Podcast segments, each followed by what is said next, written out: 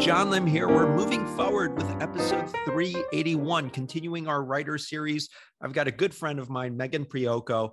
Uh, she's been on the podcast before, and I'm really excited to talk to her about her book. She's got a fantastic book uh, of poetry. And in fact, Megan, I think you're the only author that I have on this series that's specifically going to talk about poetry. So, really excited to have you on the show. How are you today? I'm great, John. Thank you so much for hosting me. And I'm happy to be here and talk to you about all things poetry, which you know I love, but it's Absolutely. great to, to be here with you. Well, I want to give a little background. You and I have known each other hard to believe now for over a decade. We went to business together along with your husband, uh, who I'm also friends with. And uh, and I just remember when we were in business school, you know we we had the fortune of working together on several projects which involved a lot of writing and that's really where i got to know not only you as a as a very uh, you know driven ambitious intelligent person but also as a very prolific writer what i didn't know at the time and didn't know until much later was that you have a passion for poetry, which is something that uh, I'm really excited to share with with our listeners today. So, Megan, uh, tell us a little bit about you, what you do, and where you're located. Sure. So I'm located in Maryland, Gaithersburg, Maryland area, and I have had a career in software development, specifically in the operations part of software development helping uh, customers with their implementations and uh, running the business side of things. And currently, I work for Wiley um, Publishing and am part of that the partner solutions group there, which has been a really interesting um, transition for me. And um, recently became the director of innovation for partner solutions. So that's wow. congratulations. Um, my current position. And so I'm, yeah, um, I, I, like innovation. I think of poetry as being a very innovative medium. So it, it, although they seem completely unrelated in my head, they very much go together. So that's a little bit about me. Well, uh, tell us a little bit about your book. What is the name of your book and um, uh, what it's about? Sure. So I have it right here. Yes, for our it's video Leap. watchers. For our video watchers, um, it's it's titled Leap, um, it came out in 2019, actually, November 2019, and it is a collection of poetry that came from over 15 years of writing. So some of the poems were written when I was a teenager, and some of them were written, you know, days before publication. Um, and it is broken up into a few different parts. I guess you could call them chapters. I don't really know what the official term for poetry books are, but they have chapters. And the theory behind this was that I was really trying to break apart the and organize the poetry not chronologically but by um, how the moments and how the feeling of the poems in time. So i used the physics behind a leap as the um, milestones or, or chapter titles so starting place momentum friction force flying and then landing so really the trajectory of a leap in terms of how it would be described by a physics person. And um, that's how the, the poems are arranged. that's fantastic. And in fact, uh, I mean, one of the things that, and I've read the book, I absolutely love it. This was built off of um, poetry that you've written throughout your life. So I, I want to ask, and and you and I kind of have this inside joke. I always imagine you have this trunk filled with poetry that you've been writing your entire life.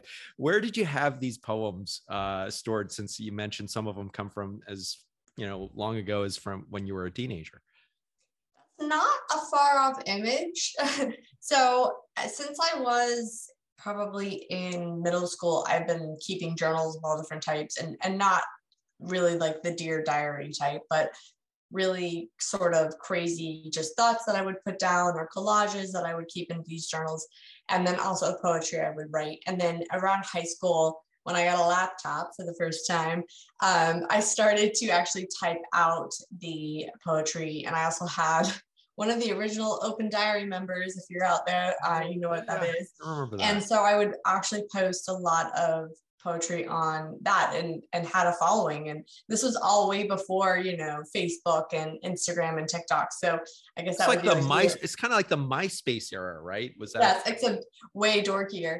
And so i had you know followers and people that i didn't know who would come and write comments about my poems. So when i went to create leap i really had to do a lot of cleaning and organizing. I had to go to all these dis- disparate places and, and pull poems down. And i had different versions of poems in different places.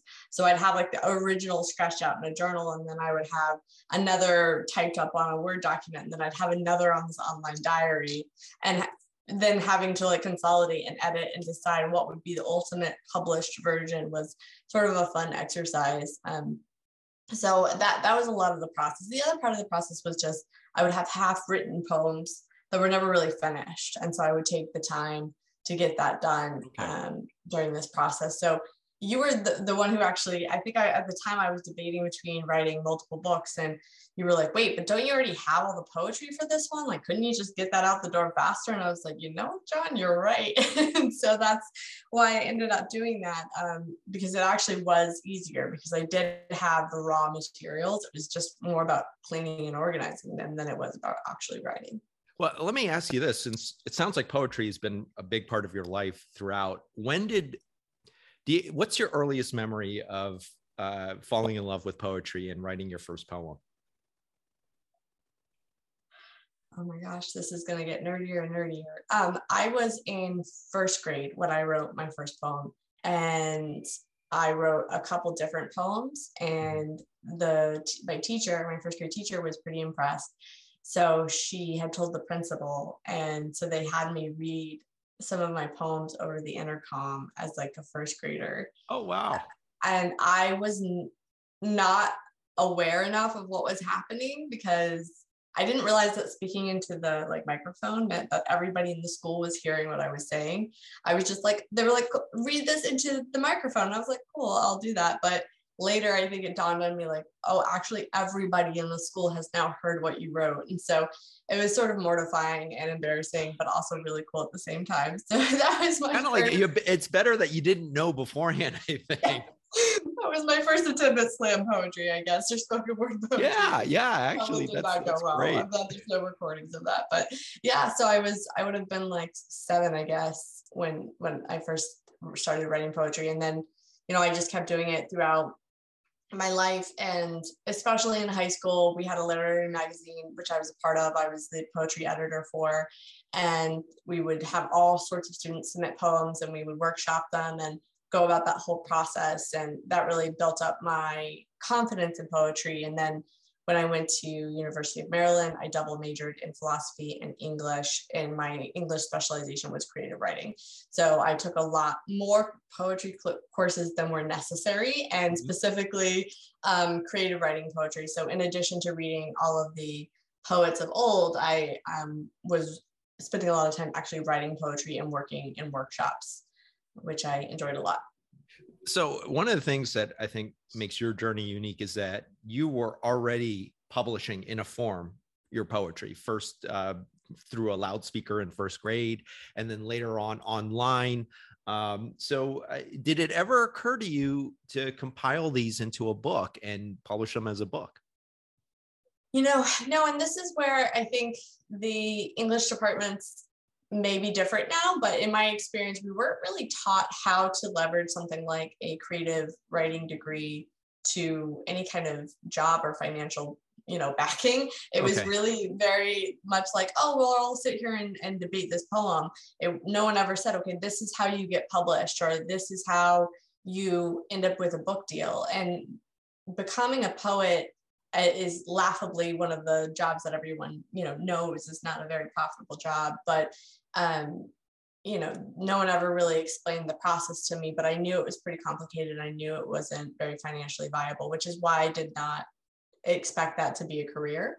Um, but what I, the reason why I went ahead and just published is because when I started to look at the process, I was really daunted by it. So to be a published author, especially a poet, typically you write poetry, you submit it to all these different uh, publications that are out there, poetry publications, and they really expect you to build up what they call a writer's resume. So to have your poems published in multiple different places and have a following and have this group of people who know you or understand you or buys um, the, the ma- magazines or the publications and participates in those circles. And you know you're probably participating in ongoing workshops with lots of other writers. And i was in you know software and corporate world so i was really not doing any of that. I not no i left college and i spent the next 10 years not doing any of that. And so it for me it was this realization of okay i could either start doing that now or i could self-publish. And so self-publishing just seemed like the most straightforward approach. Um, i had you know over a hundred pages worth of poetry which is a pretty sizable poetry book. Poetry books don't have to be massive. And so um, rather than trying to float every individual poem out there to the world to see if someone would pick it up this made a lot more sense especially because my goal was not to become wealthy or famous or anything of the sort. It was really just to be able to do right by the writing and to put it out there in the world and see if it resonated with people and um, you know even if it's in a small way. And i think it has. So oh, absolutely, absolutely. And and i i'm curious to know because your career path uh, took a very different journey from what you studied in college did you keep up with the poetry throughout as you were getting immersed into operations? And also you've held a c level position. You've had a very robust career. Is poetry something that you've always kept with you or is it something that you revisited more in recent years? I think i always kept it with me. It was sort of a, a tool that i've used throughout especially if, if i'm in a very emotional situation or just a, a very striking situation, I will leverage it. I, I mean, I've written poems on the plane ride home from a conference or a business meeting and things like that. I've written poems about business meetings.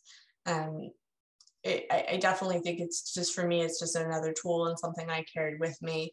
I, I wouldn't say I was very disciplined about writing every day. I do write in a journal every day, but I don't write poetry or attempt to write poetry on a regular basis, which is something I would love to have the time to do more of and to dedicate to. But um, it's definitely something that has just sort of carried with me as a something I can pull out whenever I need to.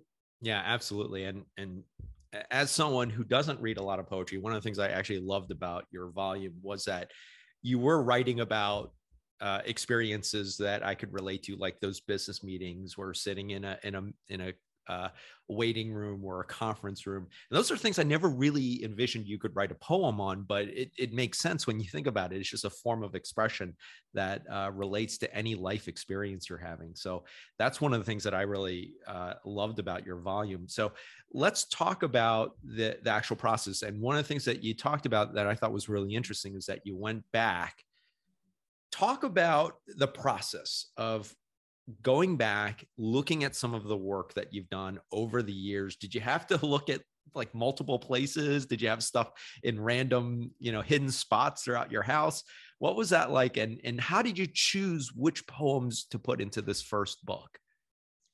That's a great question. So I, I think I wrote a blog a long time ago about how to like Marie Kondo your poetry collection into a mm-hmm. book. And you know that's a that's really essentially what i did. I'm an operations person. I'm very organized but mm-hmm. for whatever reason maybe because it was never my primary focus i was not organized about keeping up with where my poems were or you know keeping track of them. And so it really was one of those times where you just pull everything out pulled i pulled out every notebook i could find pulled out every file I could find and going through each page one by one and marking anything that had any resemblance of a poem and then you know going online and then starting to like match up the different versions and um, editing them. And so you know some things didn't make the cut and a lot of times you know i look back at the poetry i wrote when i was a teenager and sometimes i think i was probably the best poet I've ever been at that time it, when you're a teenager, like things are so powerful and strong, and you're exploring the world, and your emotions are really deep. And so there was a lot of poetry from there that was just amazing. But there was a lot of things from there that I was just like, that's a little too childish, or that's not fully baked and i'm not in a position now in my life where i felt like i could bake it more so i you know those were things that were left and are just in the journal that i don't think will ever turn into poems but that you know are just in journals um, but you know other things really came out and they were already fully formed and didn't need much editing and i was just like okay this is great and then there were some things that came from all the workshops I did in college. So these were poems that had already gone through multiple rounds of peer editing and peer criticism and and professor criticism and and I had gotten them into a final stage for those classes. So those were easier to include because I know they'd been vetted and um, you know they had already met some kind of litmus test. But the last bit were all the ones that I just wrote recently. So post college, all the way up to publishing the book. And, you know, some of those were more near and dear to my heart because they were more real experiences, things I had just experienced like in the, the past year. And so it was harder to put that out in the world and um, when you know when you write poetry you're exposing a good bit of yourself and you're exposing a good bit of how you feel about things. And so putting that out into the world letting other people see it is a bit scary. And so those are probably the hardest ones to keep in because i was just afraid of, that, um, that, was actually going to be my next question because poetry i mean just it just seems like a very intimate form of writing. And um, a couple things i number one it's interesting for me to hear that it was the more recent poetry you've written that maybe you were a little bit more uh, hesitant or gun shy about rather than stuff you wrote long ago. I, I think that's an interesting uh, you know aspect that you're bringing up. Was there something about the earlier poetry that you you felt like you know what? I'm not as shy about sharing this as opposed to what i've written more recently. I'm, I'm curious as to, to why that might be. I think i mean there's a couple things. So one of them is like you can always say well i wrote that when i was 15 what was i doing what, what did i know about a little bit removed from where you are today i guess. Right. So but then the other thing about it is that i wrote that when i was 15 and i still like it today. So it's like I've read that poem several times and it still makes me feel something, or it still makes my husband feel something, or it makes my friend who read these poems feel something. So if, if that's the case, then you know it's still worth it, going in. And so I, I act that's why I felt more sure of it because it had those poems that were written so many years ago had probably been seen by more people. And same thing with the college poems, right? They've been seen by a lot of people. The newer poetry was really not read by anybody other than myself. And so you're really just operating in a vacuum, which is never a good thing to do. But at the same time, I didn't have, and I still don't necessarily have a great circle of writers around me to, to offer that sort of criticism back. And, you know, obviously with poetry, there are, there's a slim amount of people out in the world who really dig poetry. And so it's, it's not easy to just send that out to everybody and, and have someone be able to give you true criticism you know they may read it and be like i don't understand it but it sounds good you know and that's really all you get back and so it is hard to find um, good criticism and it's important to get good criticism for poetry because it can be so hard for people to relate to no, absolutely. But I do find it interesting that uh, you had feedback on your earlier works. Did you run even even if you don't have a, formal circle of writer friends? Were there people in your life, like your husband, or friends, or colleagues that you kind of ran by? You know, hey, I'm thinking about putting this in the volume. What do you think of that? Or was it more just this is this is you going back and looking at your work and deciding what you want to put in? Yes, so I did have the whole collection read by one friend who I, I, think appreciates poetry and and has kind of a similar way of looking at the world to me. So I, I really appreciated her feedback and then my husband as well. I think mm-hmm. I've sort of he's sort of learned about poetry through me over the sure. years, and so it, it's it's been really fun to to go through that process with him. We would um, sometime we would read a poetry book together and he would read a poem and I'd be like, okay, what do you think that means? He's like, well, it's about horses. And I'm like, no, it's not about horses. so he would talk about what it actually meant and, you know, what my reading of it was. And I think over the years, he's really started to be able to analyze poetry and, and take it for more than just the face value of the words. And that's something I definitely learned to do throughout high school and college. And it's, I think, it definitely comes naturally to some people, but it's not I think poetry is something anyone can learn. And ultimately, if you pick up a poetry book and you read a poem and it makes you feel something then that's that's what you start with. Why did it make me feel this way? How did it make me feel? And that's really all you need to know about analyzing a poem. But the other thing is if you read a poem and it doesn't make you feel anything maybe it's just not a good fit for you. And that's yeah. that's totally cool too. So um yeah I, I think that's that's how it went about and those are the people I, I used as soundboards. And and then also yourself. I mean you were a huge push in this and a huge help and you gave me a lot of inspiration from having helped you work with your books and and get those published. And so just going through the whole publishing process and kdp and and all of that was definitely you were my sounding board for all those questions well you're a brilliant editor so i need to give you a shout out for that. Your your editing skills just even back from grad school or, or bar none among some of the best that i've ever seen. So i, I want to ask you um, in terms of how did you get over that hesitation? If you had some hesitation about sharing something so personal and i've asked people who've written novels about this because sometimes you're sharing some very uh, intimate things that you're putting down on paper how did you get over that? How did you get over that and decide, you know what, I'm going to go ahead and share it out on KDP, which means I'm going to release it to the world?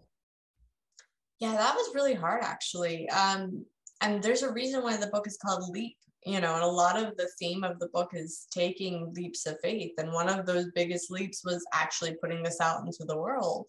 And you know, it, it, was one of those things that I just felt I needed to do for myself and, and to prove that I could do it. And even if the book didn't sell anything, it, it just meant that I, I was able to do and I was able to figure out the process and it's out there in the world. And I put so much time and energy throughout the years on into these poems that I wanted them memorialized. And I wanted them memorialized more than just like on a USB drive or, you know, printed out in a pamphlet in my in my closet. I wanted it bound and I wanted it kept. So really that that focus on memorializing and having it uh, mattered a lot to me. And you know, the thing that came out of it that I didn't really know would come out of it was that mm, mm, I have two kids, and so they were like, "Mommy wrote a book," and so like they they think it's so cool, and they you know would talk about it, and I think their daycare even like printed out the newspaper article and had it like displayed in front of the daycare, oh, and they were like, "That's my and and so like that was not part of my plan. I didn't know that that would be you know but seeing them so proud of me made it also feel necessary. And you know i it is also interesting to see who reacts to it and who doesn't and um, what that means about those people. And you know i think at the end of the day i have no regrets about putting it out there but it definitely was a, a moment of like letting go and and and making a separation of from you know, I think of like before Leap Megan and after Leap Megan are probably very different people. Well, and speaking of which, I eh, the purpose of this series obviously is that writing a book is among one of the top bucket list goals for many people. And mm-hmm. we have listeners who may be thinking about doing that. And specifically let's let's speak to to people who are interested in and love poetry. What would you say is your best piece of advice on someone who maybe is thinking about sharing some of their prior work or compiling it, where do you think they should begin? Yes, that's hard. So, first of all, start a system of saving all of your poems and keep it organized because that will save you a lot of the time that I had to go through. But the other thing is develop a, a, circle around you of people who you trust. Maybe there are other writers, maybe you attend some workshops so that you have someone you could send a poem to to get just as a sounding board. I think that is something I didn't have. And if I were to write another poetry book, I really want to develop that and would be crucial. Um, you know, if you have two or three people saying, yes, you've got something here, it's going to be much easier for you to publish it than if, you know, they're saying no. Um, the other thing that I have been working through is with new poetry that's not included in LEAP is submitting it to the publishers and, and really trying to build that writer's resume. And I will tell you, it is extremely hard. And there are a lot of rejections, and getting an acceptance is just kind of like a one in a million shot sort of thing. And so don't let that discourage you. I, I definitely see a lot happening on Instagram, which is really interesting, where poets are able to publish their thoughts and their feelings and their poems and get feedback from an audience without having to go through all that rejection. And something to note though is that if you do put something online, in any form, you won't be able to get it published in any of those publications. So that's sort of the chicken versus egg issue that I've run into is, you know, right now I'm probably sitting on 20, 30 poems, but I, you know, if I put them online, then I can't submit them for publication. So that's just something to be aware of and to make a decision kind of early on. If you are going to just self-publish, then you can put your stuff online galore. But if you are looking for a traditional publisher to eventually pick up your work, you might want to consider that you can't put it all online yet. So that's just a little bit of what I know about it. But I mean, first things first, just start and just go with your gut with it and keep every poem that you've ever written, even if you think it's terrible right now, just mm-hmm. keep it because you might return to it years later and realize, wow, I was really onto something, or you know what, this is really half of a poem. I know what the other half is. And don't, you know, throw any of that stuff away because it's golden. Oh, that's great advice. Uh, Megan, where can our listeners find you and remind our listeners the name of your book and share where it's available? Sure. Um, Leap is the name of my book, and it is available on Amazon. And also, if you're local to the Gaithersburg, Maryland area, it is also located at Locally Crafted in Rio, downtown um, Gaithersburg. And you can follow me at Megan Prioko Author on Instagram. And yeah, love to hear from you. Awesome and actually if you don't mind just sharing just maybe in the last minute that we have i loved how you got your your book into a bookstore because that is something that as a self-published author can be a little bit of a challenge as opposed to going traditionally published. Can you share a little bit of that story and how that came about? Yes absolutely. So I, I love the neighborhood in the area i live in. If you're familiar with Gaithersburg, it's a really unique area and you're my neighbor up the up the highway so yes, exactly. So there are multiple stores here, like boutique type stores that have opened that really like to represent local artists or local makers. And so uh, I did have my book in my big finds for a while, um, but they recently had to move and relocate. And then I heard about Locally Crafted, um, which is a store in Rio that was going to be open, and they had a call for makers. Anyone local to the area who made their own goods could participate and, and could submit a form to apply. And so I applied thinking, you know, they're probably not they're going to discount a poet because I'm not, you know, I'm not making earrings or knitting or, you know, any of the traditional traditional things that they thought of. But uh, the two owners who run it, Stacy and Heather, just blew me away with how welcoming they were. And they just said, no, you know, you're right. We didn't think of poetry as being what we were looking for, but you are a maker, you're a creative person and, and you've made something. Absolutely, we want your book in our store. So they have been so supportive, so supportive of the community of makers in this area. And I've just been so lucky to be able to participate in locally crafted and you know it's just the best place if you have it if you need a gift go to locally crafted they have everything and it's all really well done and handmade and just really high quality. So um, yeah, they my books there. I have bookmarks there as well. Um, and I, I love how that came about the bookmarks because that was just a spin-off product that was just that was purely unintentional that ended up being also part of the uh the the line that they carry there Yes. So as part of being part of locally crafted, I I realized that all the makers are really able to produce a lot of items. Mm-hmm. You know, if if they if they have a print that they painted they they don't only have the print of the paint they also put it on a canvas tote or they have it on a sweatshirt or whatever it is and it's really really smart because it, it reaches a broader audience and the problem i kept having when i was trying to do instagram for my book was like how many times can i show a picture of my book mm-hmm. or show a picture of a page of my book and it just starts to get boring. And so uh, you know i would really recommend to poets to think about branching out. And you know if you have a great one liner to put that on a t-shirt or a pillow or something. And one of the things that came out of this was they wanted to do goodie bags for the grand opening of locally crafted and ask the makers to provide something in it. And i was like well i can't give away a whole book. That's my one product. Right. So what i came up with was putting the title poem on a bookmark with the artwork on um, the front side of the bookmark, the poem on the back, and bought some tassels and added those in and got them printed up. And it's a very low cost thing. And we included them in the gift bags. But then um, I think it was Stacy said, you know, you can sell these too. So uh, I, I was like, okay, I've got a hundred of them. So let's go ahead and do that. So definitely if, if you're looking for ways to kind of expand how you can apply your product or whatever you've created, that's be, walk into a store like that and look around and you'll see all the different ways these these people come up with and they're very creative so yeah. also great takeaway on how to extend extend your your reach uh, uh, with local bookstores. I think that is really great. Megan, I want to thank you so much for taking time out of your super busy schedule to join me today to talk about your writing journey and to be a part of this series. Thank you so much. Oh, thank you so much, Sean. As always, it's such a pleasure. Absolutely. And uh, moving forward, listeners, the write up will be at bemovingforward.com. I'll be back next week as we continue this series. You can find the write up for today's episode at bemovingforward.com. The views expressed by any featured guests are not necessarily those of the host, the program, or affiliates.